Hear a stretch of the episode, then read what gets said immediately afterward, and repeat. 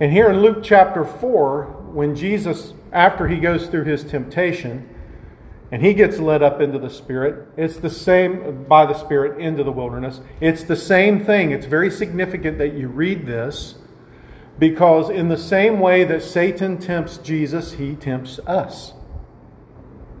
He'll offer you everything in this life that would deter you from the will of God in your life.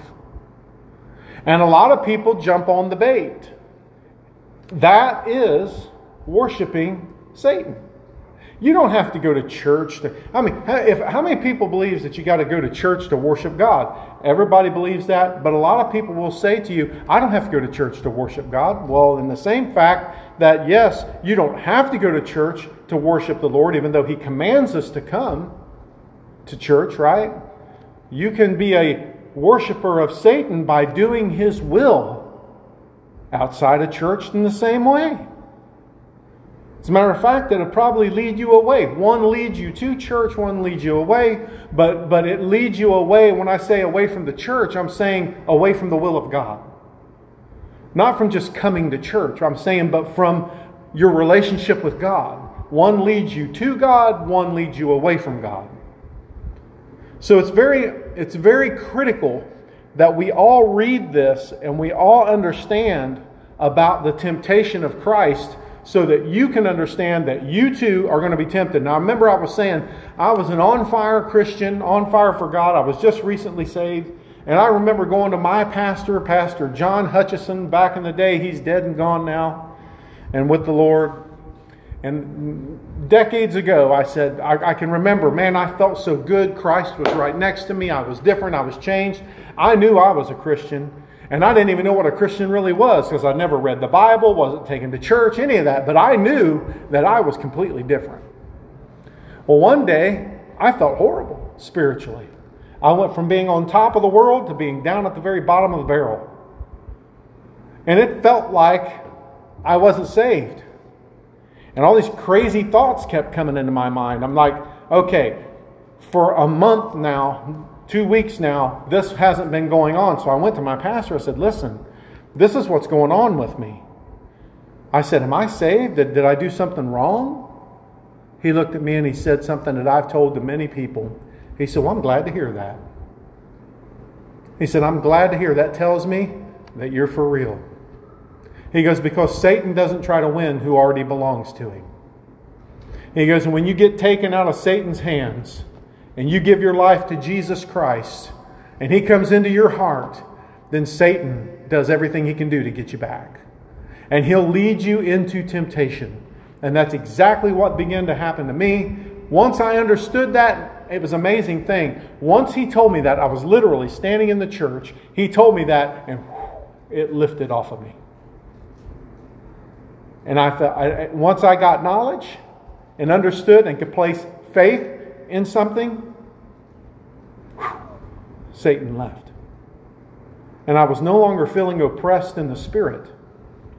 Well, Jesus had just went through that, and he comes here in, into Galilee, and this is what it says. And I'm going to read this to you, and we're going to get right into the service.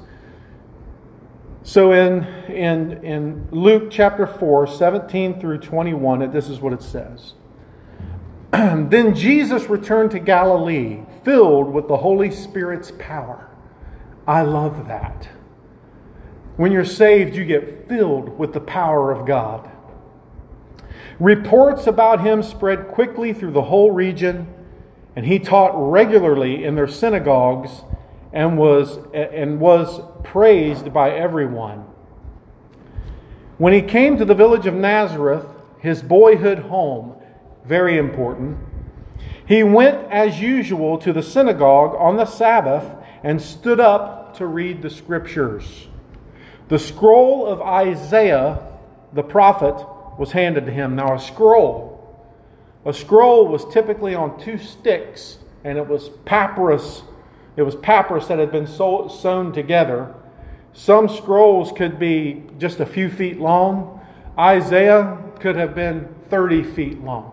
So these scrolls could have been that big around, you know, and you would have to roll it roll one end and roll the other in order to roll it to the page that you wanted. And a lot of times it was even written on the back. And that's how big this was. So, Jesus, who knows how long it took him to roll the scroll to where it needed to be. And then he got the scroll to the point of Isaiah in the 61st chapter. And he began to read. He unrolled the scroll and found the place where this was written. The Spirit of the Lord is upon me. Did you, do you remember where I just read that he went to the synagogue filled with the Spirit's power? Do you remember I just read that? Do you remember I just told you that when you get saved, the Holy Spirit comes into your heart? You are filled. Listen to me very close, very carefully. When you get saved, you are filled with the power of the Holy Spirit. What kind of power is that power? That's the power to change things. Not your power, His power. It's not you that does the work. Always give God the praise and God the glory for anything that you do because it is by the power of the Spirit within you that God does His work. It's not me that's preaching to you, it's the power of the Holy Spirit that called me to do this. It's His power that woke me up and got me here today to stand up before you and read the Word of God and preach the message. It's the power of the Holy Spirit that saves a soul and changes a person. When you have faith and express faith in Him, God invades your heart and changes you. It's by the power of the Holy Spirit that people are healed of all different kind of ailments and diseases. It is by His power that these things are done, not by a preacher, not by a person, but by the Holy Spirit. We can either help that to happen by expressing faith, or we can negate it by trying to do things in and of our own self and not walking in faith. When you walk in faith, you are accessing the power of the Spirit inside of you. When you express faith in God and you pray to God and you place faith in what you're praying for and you turn it over to God, you are accessing the power of the Holy Spirit. It's by that same power that God said, Let there be light, and the sun appeared. It's by that same power that God formed every single thing on this planet by His spoken word. It's that power that rests within you. Now you can see how far down you live from where you potentially could. Normal Christianity should be every day walking in the power of the Lord. That should be everyday Christianity. Well, listen what this says. The Spirit of the Lord is upon me, for he has, listen, anointed me to bring good news to the poor. He has sent me to proclaim that captives will be released, that the blind will see, that the oppressed will be set free and that the time of the Lord's favor has come. He rolled up the scroll, handed it to the attendant, and he sat down. The typical way that, that the Word of God was treated in the synagogues in Jesus' day is that when the Word was read, you were standing up. We ought to practice that. And when the Word was done being read, you sat down. And then the preacher, the prophet, the speaker would take a seat. And it was when he was seated that he was in power to preach. But the Word of God was respected by everyone standing when it was read. And then you sat and you preached the Word. And when he had sat down, and everyone in the synagogue was looking at him intently, he began to speak to them. The scripture you've just heard has been fulfilled this very day. Now, the interesting thing about this that we're going to talk about is why didn't they believe it? Father in heaven, we pray in the name of Jesus. And we ask your guidance and leadership on the word, Lord, and ask you to anoint us that we could speak it, Lord, in power and in clarity, Lord God, as you would give it to us. Lord, we thank you. We thank you for giving us the word that we could learn by it, God, and we could live by it. Guide us and lead us now into it, Lord, we pray. And we ask your favor to be with us this day. In Christ Jesus' name, amen. The words that Jesus was reading out of Isaiah 61 was in reference to something that was going on in Isaiah's day, but also was being used to reference the coming of the Messiah. Isaiah's words pictured the deliverance from Israel of Israel from exile in Babylon. It was a year of jubilee when all debts were canceled, all slaves were freed, and all property returned to its original owners. And you'll find that in Leviticus chapter 25. That's what Isaiah was prophesying. Can you imagine a day when all debts were canceled? That was the year of Jubilee. If you owed a debt, it was forgiven you. If you were a slave or being held in bondage, you were released. And if someone had taken your property, it was given back in the year of Jubilee. So we're, get, we're starting to see a picture here. This release, though, that was happened in Babylon didn't give the Jews what they had expected. They were still an, uh, a conquered and an oppressed people. And Isaiah was prophesying about the Messianic age. A time when one would come, the anointed one, in the Spirit of the Lord, to preach the good news to the poor, freedom from prison, for prisoners, and the recovery of sight to the blind and the good news to the poor and to proclaim the Lord's favor. The passage offered great expectations to an oppressed people, but this isn't what he was talking about. If you'll take a look carefully in Isaiah's prophecy, it takes a look at physical things that was happening to the people getting your land back, being freed from prison, right? It was a jubilee. Your debt's canceled. But when Jesus came, when Messiah would come, let's take a look at this in a different way, in a more spiritual way. The Spirit of the Lord is upon me. God has anointed Jesus with the power of the Holy Spirit. When Christ came, he wrapped himself in flesh one of the reasons why he did that, and I've told you this before, is because God can't die. Jesus had to put on flesh so he could lay his life down.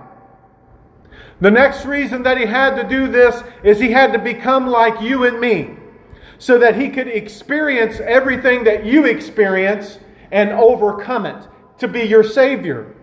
A perfect Lamb of God without blemish, white and pure. No sin at all was upon him. And another reason that he came was that he was wrapped in flesh and was given the power of the Holy Spirit to show you that you can do it just the same way that he did it. That even though you're wrapped in human flesh, you can still be obedient to God and work in the power of the Holy Spirit.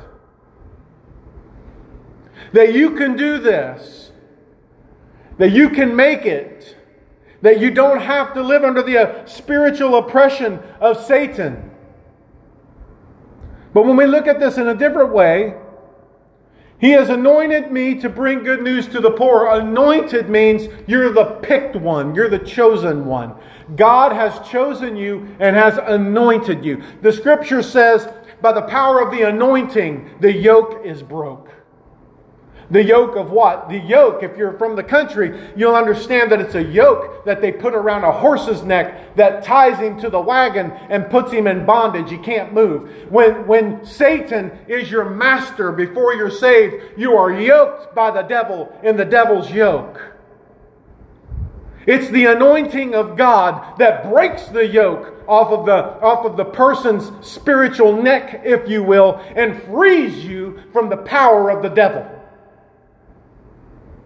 That's where freedom comes, is from the anointing. So when you've got a preacher that stands up that's not called by God, there is no anointing on that preacher to speak the word. That's why you got to be a preacher to stand in this pulpit. I don't just let anybody stand up here. You got to be you need to be called by God. The anointing, God must have chosen you.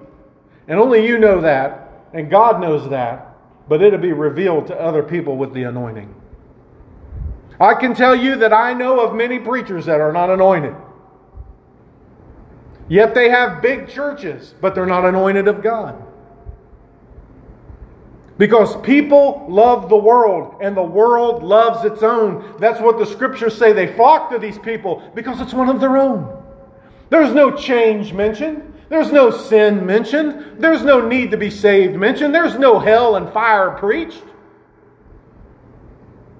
The anointing makes you do that because the yoke has to be broken from the person's spiritual neck. And when you're a feels good preacher that just wants to be pat everybody on the back and have a happy day. Listen, you're preaching to a lost congregation and you've got no anointing to break their yokes of bondage and they don't even know they're going to hell, but they're going to hell. It takes the anointing to break the yoke. And Jesus said, God has anointed me. Out of all of heaven, God picked me, his only son to come down here and to do this for man and break the yoke of the devil. It was Jesus that broke the yoke. It was Jesus that took the keys of death, hell, and the grave. If it would have been Michael, the archangel, or Gabriel, the, the, the messenger angel, they could not have done it. It took God's Son. God picked him and said, You're going to do it. And God gave him the power to do it. And here he comes. That's why we have got to live in the anointing. And the preaching has to be anointed because it breaks the yoke. It breaks the yoke. For he has anointed me to bring good news to the poor. It's funny how congregations pick preachers. How do they look? How do they talk? Do they dress well? Do they have a good speaking voice? But it takes the anointing to break the yoke. What's the anointing doing? He said, I'm coming to preach the good news to the poor. To the poor? You mean only the poor people get to hear it? Poor meaning destitute of the good news. The good news. What is the good news? That your Savior has come. That God wants to deliver you from this world and take you to heaven. That there is a message being preached and a person preaching it that you can believe in that will save you from your ruin that lies ahead. That's the good news. The good news is He didn't come to give you all the world's riches. He didn't come to deliver Israel from the hands of the Romans. He came to deliver Israel from a bigger enemy, the devil himself. One that not only had them captive in Israel, but one that also had them captive in the grave. I'll tell you, I'm glad that the grave can't hold me. That death does not have the power over me. Because through Christ, I am freed from it. My last breath here is my first breath there. The last thing I see here will be the first thing I see in heaven. Thanks to Jesus Christ, the anointed one of God, who broke the devil's yoke. And let me tell you something. He's got a yoke for you. Let me tell you. He has sent me to proclaim that captives will be released. He's, Jesus isn't talking about jail cells. He isn't talking about people that's been in prison. He's talking about people that's in spiritual prison. When you're in when you're in the prison of the devil, when sin has you incarcerated, there is a way out. And the key to that prison cell is in Jesus Christ, in his name, and in faith in the only begotten Son of the living God. To be incarcerated by the devil means you're in prison. I've, I've told many people that in the course of this ministry that God's given me. You're imprisoned by the devil. No, I want. I'm, I can do anything I want. I'm having fun. I'm going out and I'm getting drunk with my buddies, and I'm going out and I'm having parties, and I'm going out on my boat, and I'm going out and doing this, and I'm doing that. I'm free, man. I said, You're on a devil's highway, son. You are on the highway to hell, and you don't know it. No, you're not. You're just in a jail cell. You're in prison. You just don't know it. You have handcuffs on your spiritual hands that you can't get off. You have handcuffs and you're tied up in your, in your prison cell and you don't even know it. You don't know what freedom is. I can tell you when I got saved, I experienced true freedom a peace and a joy that I had never known before, a spiritual freedom that opened up true living. Everything that the world looks for in all of its fun and games is found in Jesus Christ and more abundantly if people would just give in.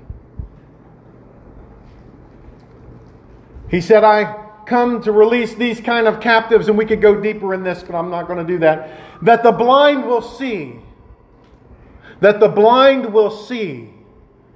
It is the blind, meaning people that can't see the spiritual truth that I'm speaking to you. There is people that just will not see it. They will not accept it. They will not see Christ as their personal Savior. They will not see into the next world. They're only limited to what is going on in their little teeny tiny world. And they will not look into the next and they do not consider the, the blindness that's upon their eyes that Satan has put upon them to keep them from seeing the grace of God in Jesus Christ and the need to be saved. Tom, it, it, it's, it's more than anything I've ever seen. People cannot see how filthy they are. You say, Well, I took a bath today. I feel pretty good. We were just talking about that on the way here. Oh, goodness. I won't go there, Pat. we were just talking about, we're not talking about taking a bath on the outward man. I'm talking about the inward you, the real you. How dirty, filthy, nasty, spiritually unclean you know that's one of the one of the descriptions in Galatians chapter 5? It's spiritually just unclean. I'm not talking about your body, talking about your soul being dirty. Listen to this. The blind will finally see. It is an amazing thing when someone finally sees that they need to be saved. When, it doesn't mean you're bad. This isn't something saying, I'm a terrible person, I need to be saved. I thought being, being saved is for the criminally insane. No, it's for everyone. And it's a beautiful thing when eyes are opened and you can see. He says that the oppressed will be set free. Oppressed. What is oppression? What does it mean to be oppressed? Spiritually oppressed, where you feel like you've got nowhere left to go, where there's no hope, where there's no joy, where there is no peace, where there is no life. You just feel like every single day is a drag. Things are too terrible. Things are hard. It just doesn't ever seem like anything's ever going to get any better. And no matter what I do, I end up in this pit that I'm in. You're full of apathy. You feel like you're, you're apathetic. You're, you're, you're, you're, you feel like you, you can't move. Like you're stuck in a hole, in a ditch, and can't get out. You look at your life and you don't like what you see. You don't like where you're going. You don't like where you've been. You don't like what your name is, your reputation. You don't like it. Everything about your life says, man, you're terrible. Everything about what you've done says, man, I've done nothing. That is the devil talking to you. That is spiritual oppression. And Jesus said, I come to set those folks free. Because it's so important to free you from oppression because the Bible says, as a man thinketh, so is he. What goes on in your mind is critical to how you live your life. If you're spiritually oppressed, you're going to be a hateful person most of the time. You're going to be a hard person to deal with. Because you're not happy with you, how can you be happy with anything else? Right? But when Christ comes into your heart, He gives you all kinds of reasons to be joyful and happy because you realize that this world does not hold the keys to your joy.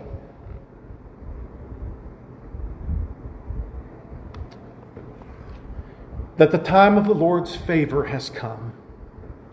And I'll end with this one. We could go much deeper. Favor meaning grace. Thank God for grace, and I'm not talking about some lady we've never met. I'm talking about grace that comes from God, not judgment and the law. The time of God's favor has come.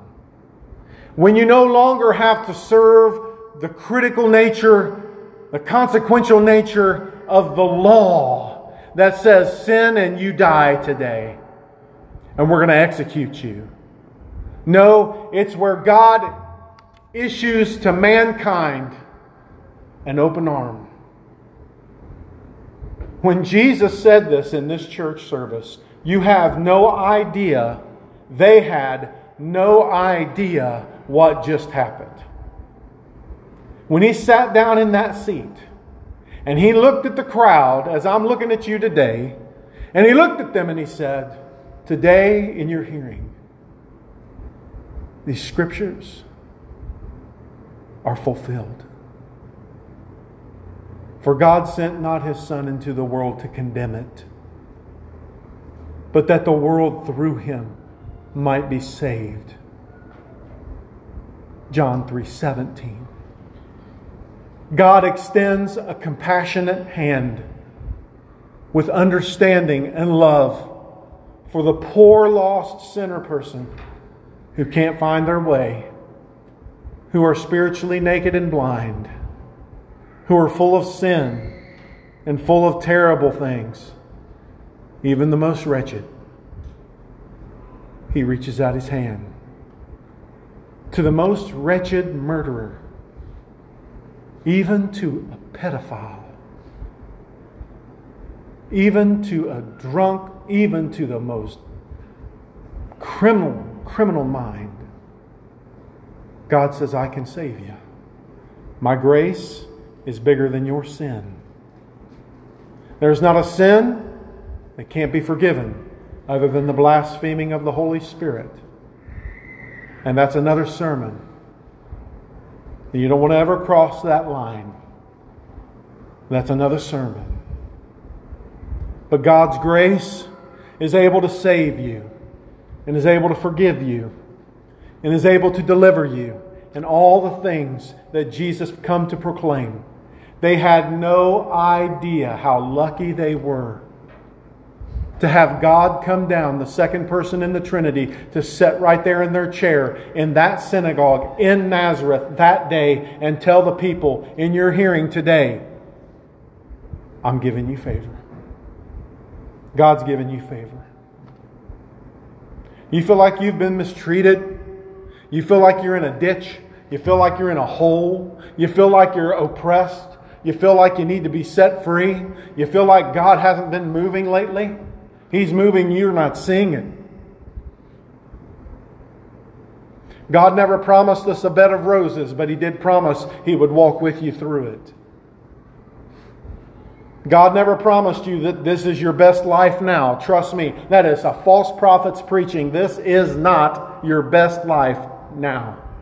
Your best life is to come. And the sooner you realize that, the better off you'll be here. This world is full of heartaches, of man, of every kind. Of every kind. Stand with me.